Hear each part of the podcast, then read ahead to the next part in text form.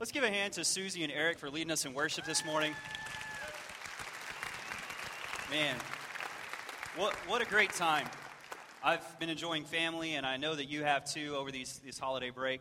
Uh, Eric actually was a part of our ministry since San Antonio. So I've known Eric for about the last six and a half years, um, and just a really, really neat to see God using him today. Well, this morning I'm not the opening act for Pastor Ron. Uh, I am actually preaching this morning, and I'm excited to share God's word with you. This morning, if you have your smartphone or your tablet, I invite you to open that up. On YouVersion, you will see a live event from the assembly, and uh, you will have be able to get all the sermon notes on there. They will be on the screen also, so for those of you that may feel technologically challenged or it may not be uh, your forte, uh, I will let you know you'll still get to hear God's word and take pen and paper notes if you want. So there is nothing wrong with that this morning. But I do feel uh, just a strong passion to preach God's word this morning first service this morning, I just, you can tell that God is in this place through worship. Even though we've passed Christmas, I know that the Christ who was in Christmas is with us this morning, and I can feel him here. And I'm excited to share God's word with you. As we look at this time of year, I, I, you've probably eaten too much. You've probably got way more than, than you've deserved. Um, hopefully, you guys have, have had just an incredible year. But in this, in this time, in between Christmas and January 1st, begins a very u- unique time in my own life.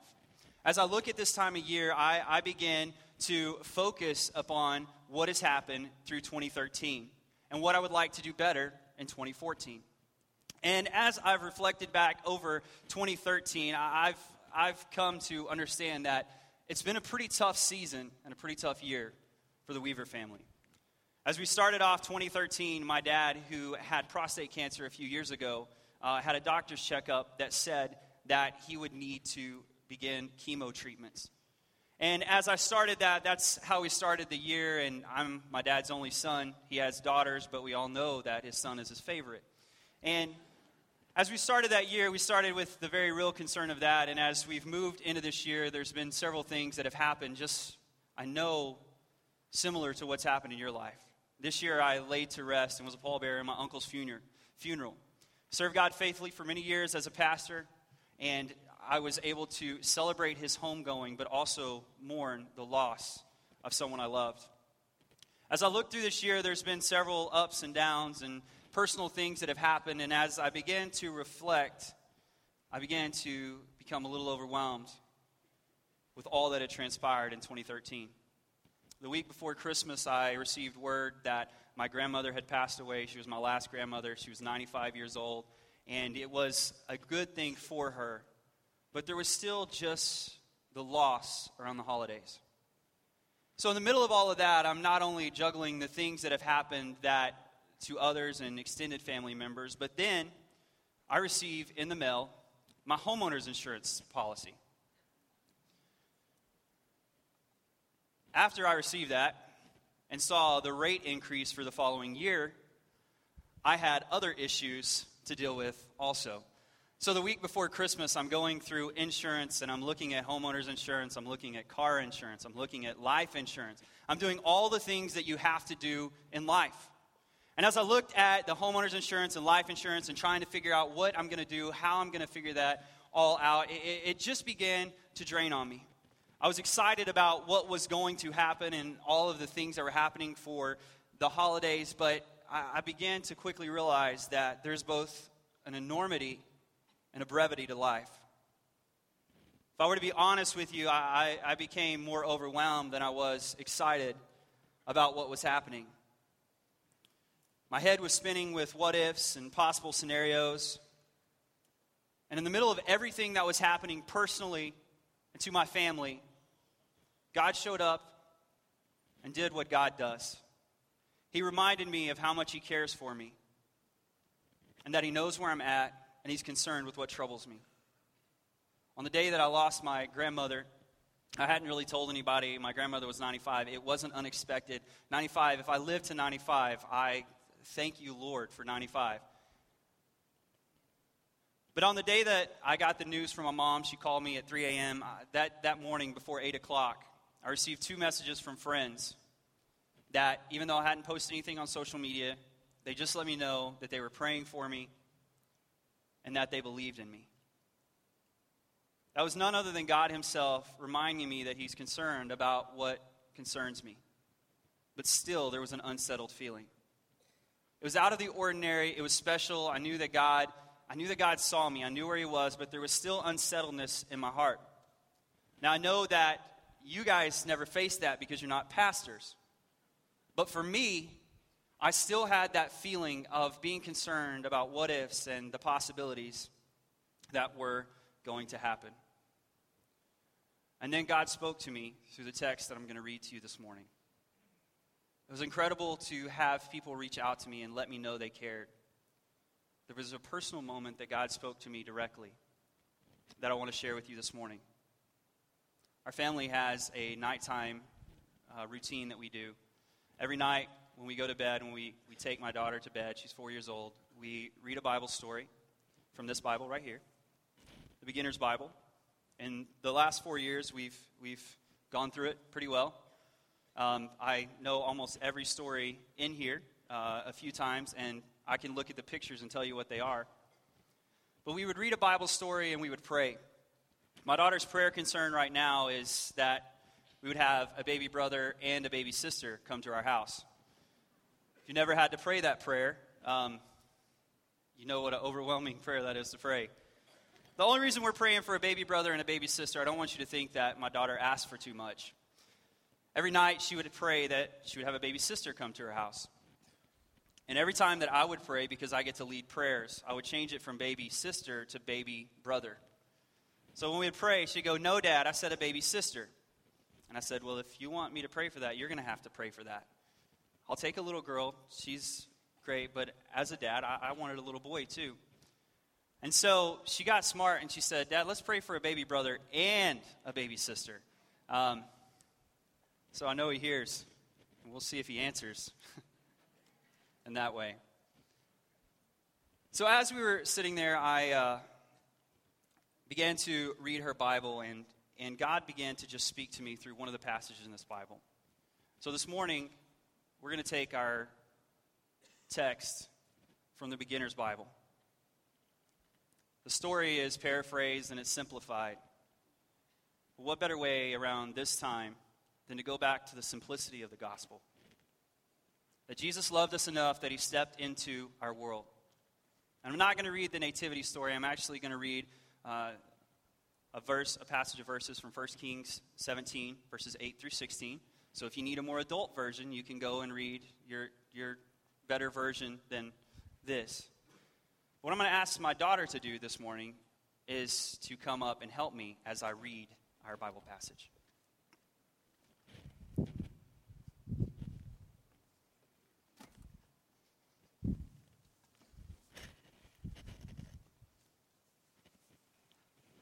This is Riley.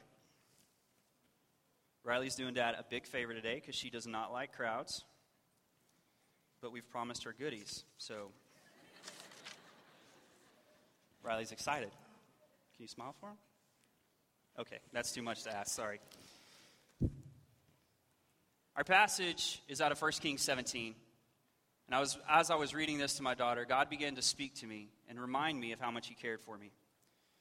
1 Kings 17, verses 8 through 16 says this It says, God told Elijah to go to a nearby town. There he would find a woman who would take care of him. When Elijah arrived, he saw a widow gathering sticks. He asked her for some water and bread. The woman said, My son and I only have enough flour and oil for one last meal. Elijah replied, Don't be afraid. God will not let you go hungry. The woman poured him some water and made him some bread. Because she took care of Elijah, God took care of her. The woman's flour and oil never ran out. A couple of weeks ago, we had an event at Impact that was an ugly Christmas sweater party. And we gave out prizes to whoever had the ugliest Christmas sweater. So my daughter, being that she's four going on 14, decided that she needed a ugly Christmas sweater. And she attended the night, and after it was over, she came up to me and she said, Dad, why didn't you ask me to come on stage so I could win a prize? So I told her that that was for teenagers, and too soon she would be a teenager. But this morning, I uh, have a little prize for her for helping me out. So I have what any good dad would do a Coke, M&Ms, and a ring pop. So let's give her a hand.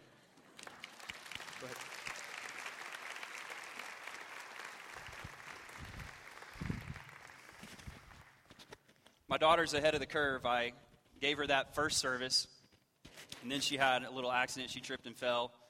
And I said, Hey, you want to go eat your prize, you know, that I gave you because you were such a good girl? And she said, Yeah, Dad, I'll go in there. So we took her in there. And I said, You know, next service, I'm just going to give you the empty box. I said, and we'll say what I've already given you. She looked at me and she said, I don't think so, Dad. I think I, I think I need more M&Ms and Coke. yeah. Still trying to figure out parenting, so. But I'm not talking about that this morning. This morning, if I had to title this sermon, I'd simply title it this God cares for your tomorrow. That's what God spoke to me that night while reading to my daughter. And this morning, I want to look at the three people that are in this story and pull out some biblical truths for you and I. In this story, there's three people, three characters that we're going to look at. You have Elijah, you have the widow, and you have the boy. This morning, as we look at Elijah's story, we pick it up in 1 Kings chapter 17. You look at verses 1 through 7, and you see that he's beside a brook. At that brook, he's being fed by ravens. God is providing for him, God is taking care of him. Um, he is getting everything he needs, and God is just being a provisional God. I don't know what a brook is, I know what a creek is. I grew up close to a creek in Texas. They called it a creek, depending on how you enunciate.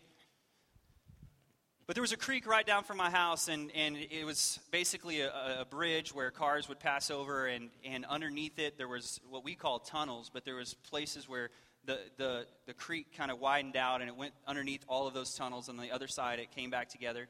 And so in that creek, there were what we called perch, sunfish. I don't know what you call them. We call them perch.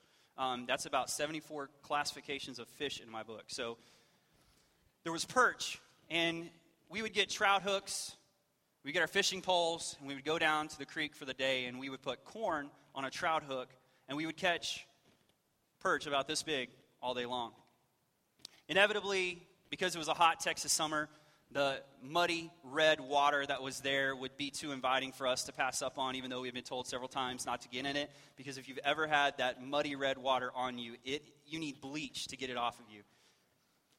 And inevitably, one uh, either myself or my friend would fall in and we would have to help the other one get out of the water because that's what good friends do.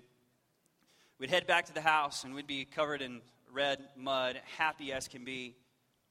Because in that creek, we could just spend all day and just enjoy living life. Up to this point, Elijah has enjoyed life.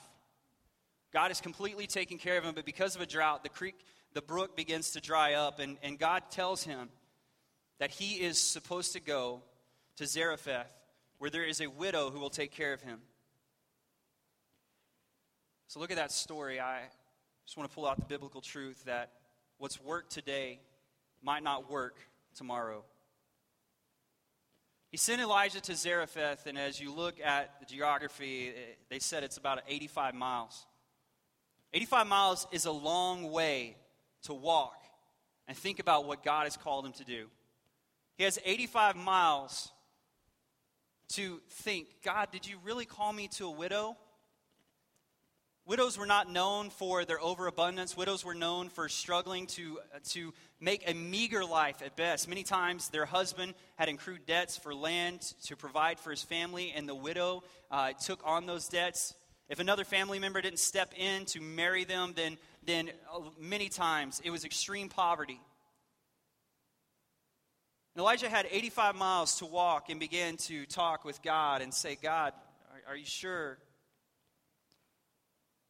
But instead of second guessing God, he trusted that God would do what he said he would do. Now, you and I both know that you don't take a widow's last bite of food unless you're confident that God is going to do what he said he will do. But as Elijah went, he knew that he had the promise of God's presence. And with that, there was an assurance for provision for tomorrow.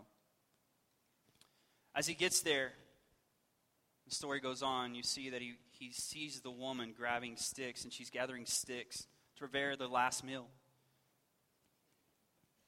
She's rounding it up, and, and as Elijah meets her, Elijah tells her what God has said.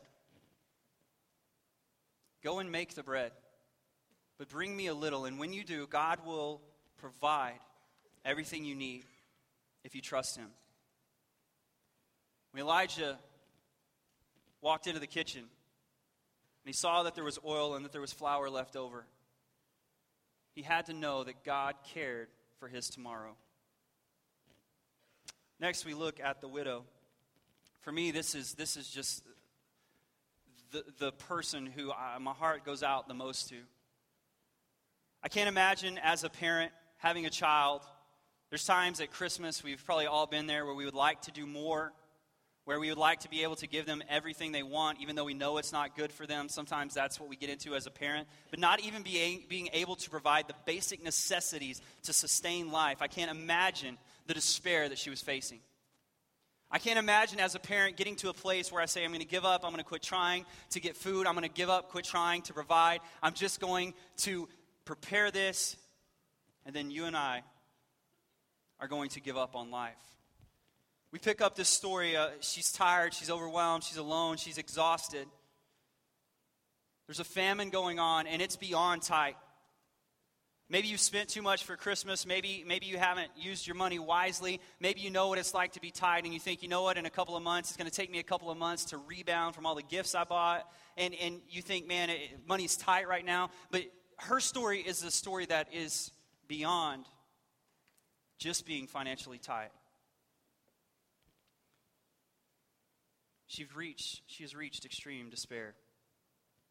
She had no one to turn to. And she reached that point where she said, I give up. I'm done. I'm going to take this little bit that I have, make it into bread, and then give up on life. I don't know a whole lot about baking. Never really on my top priority of things to do. I could probably get a roll of cookie dough cut it into shapes, and put it on a baking tray, and I would still maybe struggle to make sure that I don't burn it. More than likely, I would get them out while they're still soft and chewy and just eat them. Or just skip the cooking altogether and just eat the cookie dough. That's just good too. I don't know a lot about baking, but I know a little about oil. I grew up in West Texas, Texas tea, black gold. My dad taught me how to change the oil in my truck so I know a little bit about oil, oil, however you want to say it. Oil, oil, it's, for me, oil is oil. I first said oil to my wife, and she said, What's that? I go, You don't know what oil is? She goes, You mean oil? Yes, we're talking the same, speaking different languages, but it's the same thing. I don't know a lot about that. I do know that my mom, in the mornings when she would cook breakfast, she would cook sausage or she would cook bacon, and there would be grease left over in the skillet. And my mom would use some of that and she would mix it and make gravy. There's nothing better than some gravy that's made out of either sausage grease or bacon grease. It's good for your heart too, from what I've heard. So, so around the holidays, maybe your family's like mine. We were celebrating, and the kitchen just seems to be the gathering place. No matter how big, if it's a galley kitchen, if it's an open kitchen, the kitchen is the place where the family just arrives at. Usually it's to try and sneak food and not get slapped by mom. Maybe it's just a place to talk or grab something to drink and just hang out. For some reason, it becomes the central like meeting place in our house. And I was there with my family, and my niece was there. Uh, she's six years younger than me. She's like the little sister that I never wanted. And we were in the house, and, and we were just hanging out in the kitchen doing what families do, chit chatting and talking. And she did something, it probably wasn't even anything major, but I pretended that I was going to hit her in the head with a skillet. Now, you may have never gotten to a point where you wanted to pretend to hit someone with a skillet, or never at least followed through on it, but I picked the skillet up off of the oven, and I acted like I was going to hit her, and about that time, all of the grease that was in that skillet flew across my mom's kitchen. Now, maybe your mom isn't like mine because I didn't hear you sucking for air and gasping. But mom's kitchen was like a sacred place and it looked like there was enough grease in there for about four pigs. It was splashed from one side to the other, and, and I thought, oh my gosh. So I did what any good son would do. I ran to grab clean towels. I was, I, I had a death wish that day. So I'm making my way through there, and my mom, it, it, she has those, you know, just those special, she just knows. She was on the back side of the house, and, and, and it was like you could hear, what happened? Everybody was laughing, and I heard her come charging through the house. You ever had a mom who's charging? You know when she's on the warpath. So I heard her coming through the house, and I had to intercept her because if she saw it, I was dead. So I began to make my way to her, and I began to stick out my hand to, to try and stop her, like physically restrain her almost, which that, that's another dumb thing to do if your mom's like my mom. So I go to stop her, and I'm like, Mom, no, don't, just don't worry about it. I'll take care of it. Don't worry about it. Just stay out there. And, and you know, mom's response, Justin, what did you do? What's wrong in there? What's happened? And, and my nieces are laughing. My dad is being dad. He's standing back, you know, just observing everything to see what's going to happen. And so he steps back, and, and, and so my mom is just on a mission to see what's happened. And she gets about two feet into the kitchen, and she hits the oil or the grease. And when she hits it, she knows she hit it because both legs went flying up. And my mom landed flat of her back on that linoleum floor in a pile of grease. We still laugh about it to this day with bated breath, of course, when my mom's around. I don't know a lot about it, but I do know that a little goes a long way. And this widow didn't realize that the little that she had was enough if she added God to the list of ingredients. God had already devised a plan when she had exhausted all of her options. God saw the widow and her plight and sent Elijah to provide for her. God's not in the business of our preconceived ideas of what is a little or what is a lot. Our dependence upon enough will never be in line with God's concept of provision. The widow had to have enough faith that God was going to do what Elijah had told her that he would do. She wasn't a Jew. She was what would be considered on the outside. She was a Gentile. There, she was not a, a part of what would be considered the, the spiritual community at that time. But God saw her. He cared about her. And he sent Elijah to help provide for her. Can you imagine every time that she went back to that jar and found oil? The feeling that she had to have. After she baked the first loaf, I would have to follow it up with the second loaf. Just to see, because that, that's, that's who I am. Knowing me, I probably would have grabbed like the container of oil and like held it straight up and down to see how long it would have poured. We don't know how much, we don't know any of those things, but we know that it was enough.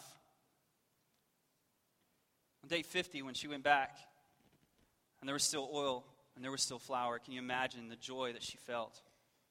And the comfort that she had in a God who was able to provide. As I read this story, it says that the drought lasted up to two years.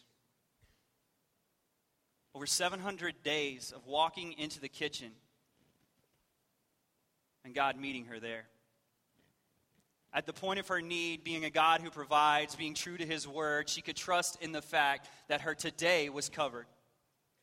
Not only was her today covered, but he had made promises about tomorrow. And every time she walked in that kitchen, I can only imagine what she felt as she went over to that jar and, and just imagine the joy that she felt and the confident trust that she had in who God was. This story is an awesome prequel in the Old Testament to the grace that God extended to us in the New. See the story, and it's a beautiful example of how God took the outsiders and He included them, and He provided for them. The last one we look at is the little boy. Doesn't say a lot about the little boy. We don't know a whole lot. We do know that he was a victim of circumstance. Obviously, he wasn't old enough to provide for his family. His dad had died. He hadn't done anything wrong. Just caught in a bad situation. He had no idea of the love of an earthly father who was providing on a daily basis, but he had a heavenly father who was working on his behalf.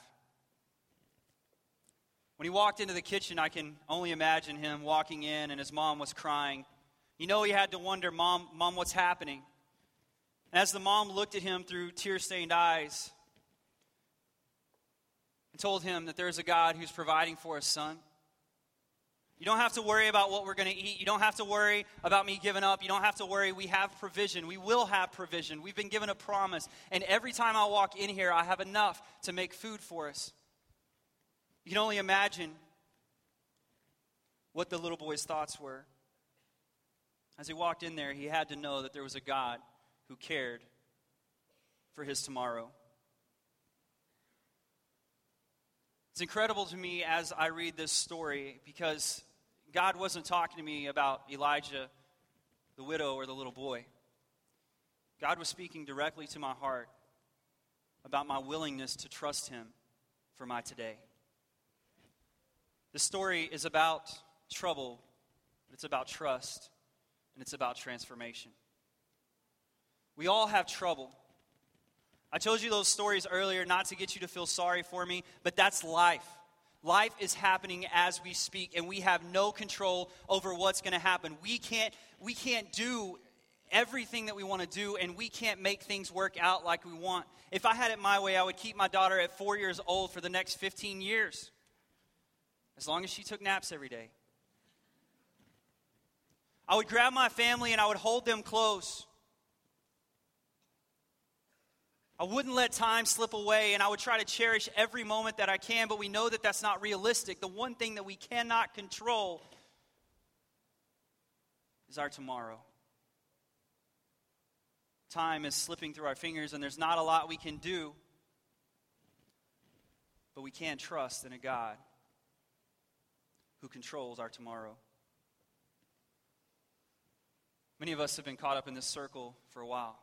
We begin to look forward or maybe you're stuck and you've had trouble and you let your past dictate your decisions for your future. You begin to look back on things that have happened and you allow it to make you become jaded or you be, allow it to shape your thought process for the future and you don't allow God to be included in those plans. And so you get stuck in this trouble situation. And, and maybe it's anxieties, maybe it's fears, maybe it's worries, maybe it's finances. I, I don't know what your concern is. I know if we were to get up here and we were to try to trade blows and say, well, what's going wrong in your life? We could probably sit here for the rest of the day and complain about life if we wanted to. But that's not what God has called us to do. God has called us in the middle of our troubles, in the middle of our concerns, in the middle of our worries, to trust Him and let Him transform our lives. The older I get, the more I understand about who God is and the fact that transformation doesn't have to be external. The biggest works that God has done in my life are an inner transformation of my heart and of my mind. And many times when I go to Him and I begin to trust Him and I begin to say, God, I know you're big enough, the things on the outside never change, but my outlook, my attitude, my optimism, when I begin to see His Word and read His Word and see what He says, then I begin to change my perspective and my focus. And even though things externally are not changing, there's a transformation that's happening in my heart because God is working. Older you get, you more beautiful you see how amazing it is that God does an inner work. Second thing is that a little goes a long ways. For too many years, too many of us have tried to be someone that we're not. We try to get ourselves cleaned up. We try to get ourselves pretty. We try to make ourselves polished. Then we try to come to God and say, God, here I am. Look at what I've done good. God's not asking us to come before Him polished. He's not asking for us to be put together, but He is asking us to use and steward the gifts and resources that He's given us. And whatever that is, he's not asking for you to be someone else. He's not asking you to take and, and, and try to just emulate someone else. He wants you to use what you have to reach the people that are around you. For that, we must start where we are.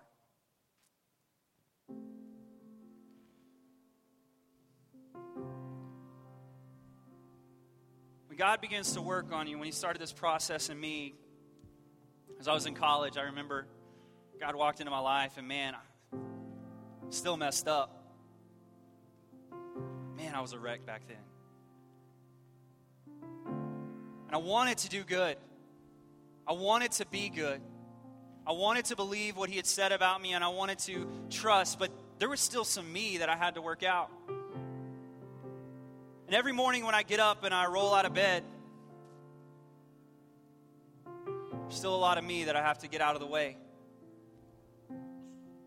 I don't understand his divine plan. I don't understand why he saw fit to send his son into our broken, messed up world.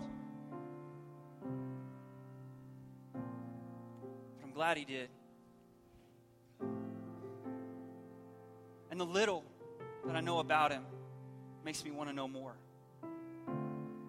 More that I trust him, more that he proves himself o'er and o'er, the more I think, why haven't I trusted him with this? Why haven't I trusted him that? I told my students, maybe you need to write on a bathroom mirror and dry erase the promises of God. Maybe you need to write a scripture. Maybe you need to write a reminder so that when you walk in there and you start your day, you stand upon the promises of God. That God is who He said He is. That God does what His Word says He can do. Challenge to you is not to look forward to tomorrow and what you can be for God, to honor Him with the life He's entrusted to you today. Do something with what you have. God forbid you stand before Him and you say, God, I, I just couldn't be so and so. You have in your mind, if you're someone else, it would be better. God has created you because He loves you, He saw you. Maybe you feel like you have a little to give, maybe you feel like you have a lot to give. God's provision is not dependent upon what you feel like your resources are. God, how incredible is that? God doesn't line us up and say, Man, you're highly talented, you're highly qualified, you're smart, you're skilled, you're all of these things. You move to the front of the line. God stands and says, I'm enough. Can trust in that this morning. God's promises are enough for tomorrow. man, when I try to figure out tomorrow, when I try to wonder what train is on what track headed straight towards me, when I try to do all of my figuring, when I try to sort it all out, whenever I try to come up with a plan that, that I think is absolutely foolproof, life happens. But I saw this on Twitter and I love it. I'm going to read it to you. It says, Looking for a word from the Lord, believe that He has already spoken and read what He's already written. God made a covenant with you and I. We're no longer the outsiders, we're included. We were adopted in, we were grafted in. Whatever terminology you, you want to use, He wants you to be His. Completely and wholly. You're a part. Believe what He said, read what He's written because He is a covenant God. And He has made promises to us that will stand the test of time, whether you live till 95 like my grandmother, whether you live to that age or not, His promises will endure. As I was sitting there reading that that night in my daughter's room, just hit me like a ton of bricks. God is already taking care of my tomorrow. Jesus himself said in Matthew 6:34, he said, "So don't worry about tomorrow, for tomorrow will bring its own worries. Today's trouble is enough for today."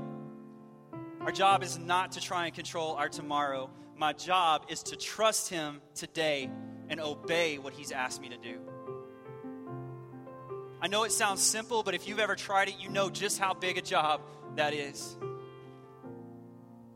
And every day we wake up and say, God, just to trust you more.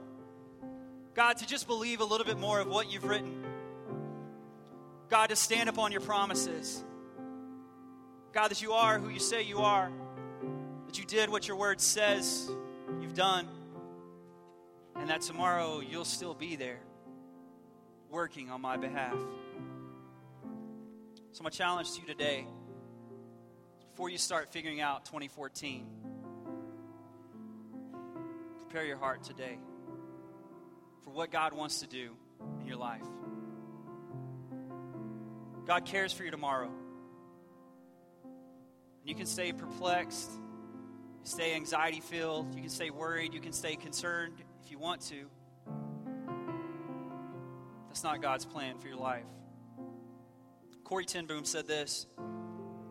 She said, Worrying is carrying tomorrow's load with today's strength, carrying two days at once. It is moving into tomorrow ahead of time. Worrying doesn't empty tomorrow of its sorrow, it empties today of its strength. I want to wake up and I want to say, God, I trust you with my now. God, for today, I trust you. God, I can't control tomorrow, and I, I, and I don't want to be I don't want to be worried, concerned about tomorrow. God, I want to trust you today. I want to do what you've called me to do today because today you have a work for me. God, you've prepared plans for me before I even knew it. God, the footsteps of the righteous are ordered by you, and today I want to walk in the best footsteps that I can. Jesus, I want to do what you've called me to do for my friends, for my family. I don't want to be in control. God, I want to trust you more and more. Parents, it's time to prepare your house. Parents often come up to me and ask what they can do to help their children. Ask me what I can do to change their child. And I look at them and I, it's not about a sermon that's been preached, it's about a life that has been lived in front of them. Parents, you instill a value system within your children. you begin to shape and you begin to mold them and bring them to church one Sunday is, is not good enough for what God has in store for you and your family. Dad, it's time to man up. It's time to be the head of the house. It's time to prepare our hearts. It's time to prepare our homes for what God wants to do. And we start that process today. Look at the story of Scripture. So God loved us so much and He cared so much about His future that He sent His Son to reconcile us to Him.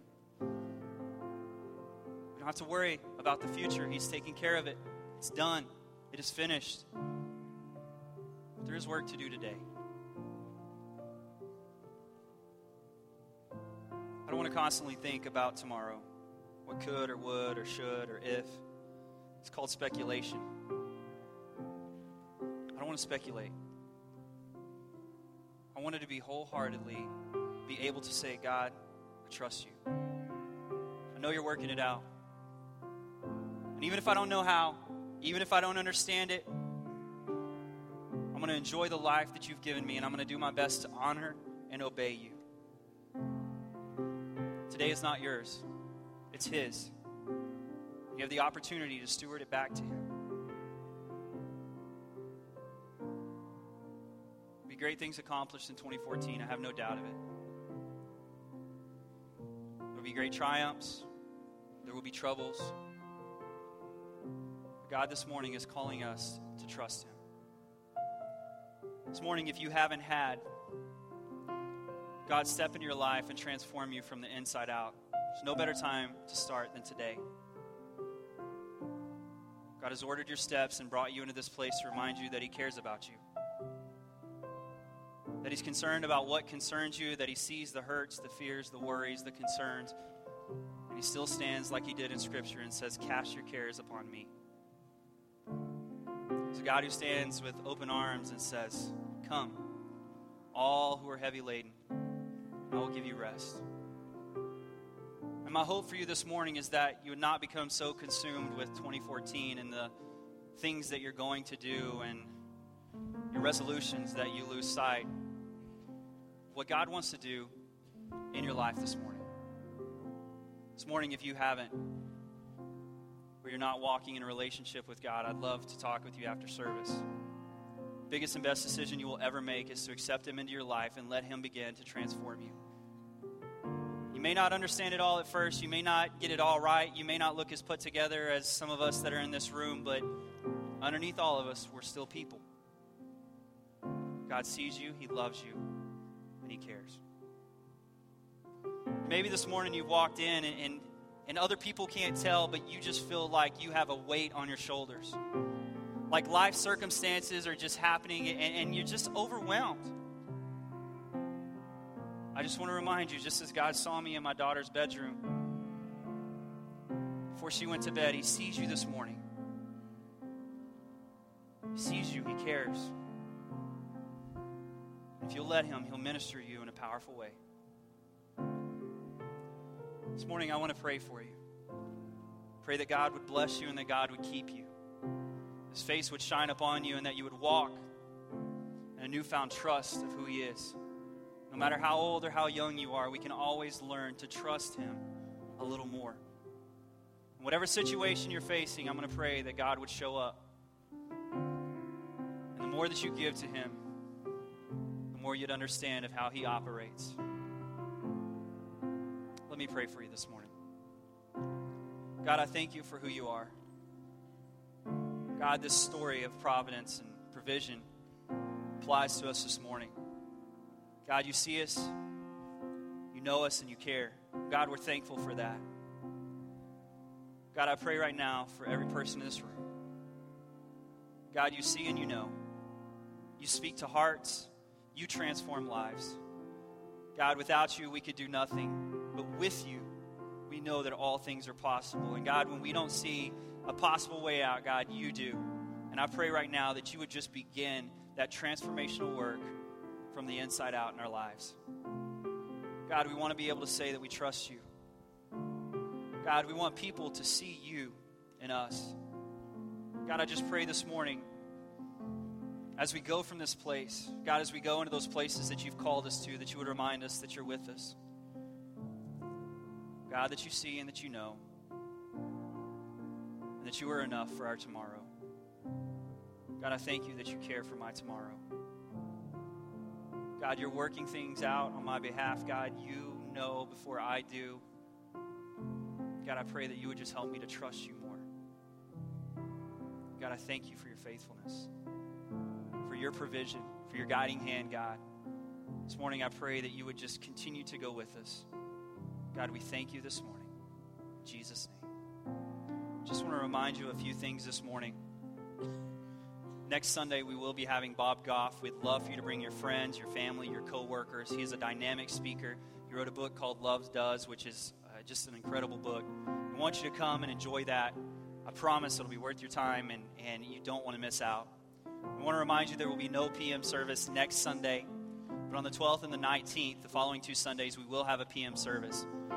We're putting a special emphasis on the Holy Spirit, and Pastor Ron is going to just bring some powerful sermons throughout the month of January. Want you to be connected. If there's anything that we can do for you as a church family, know that we're here. We walk through life together.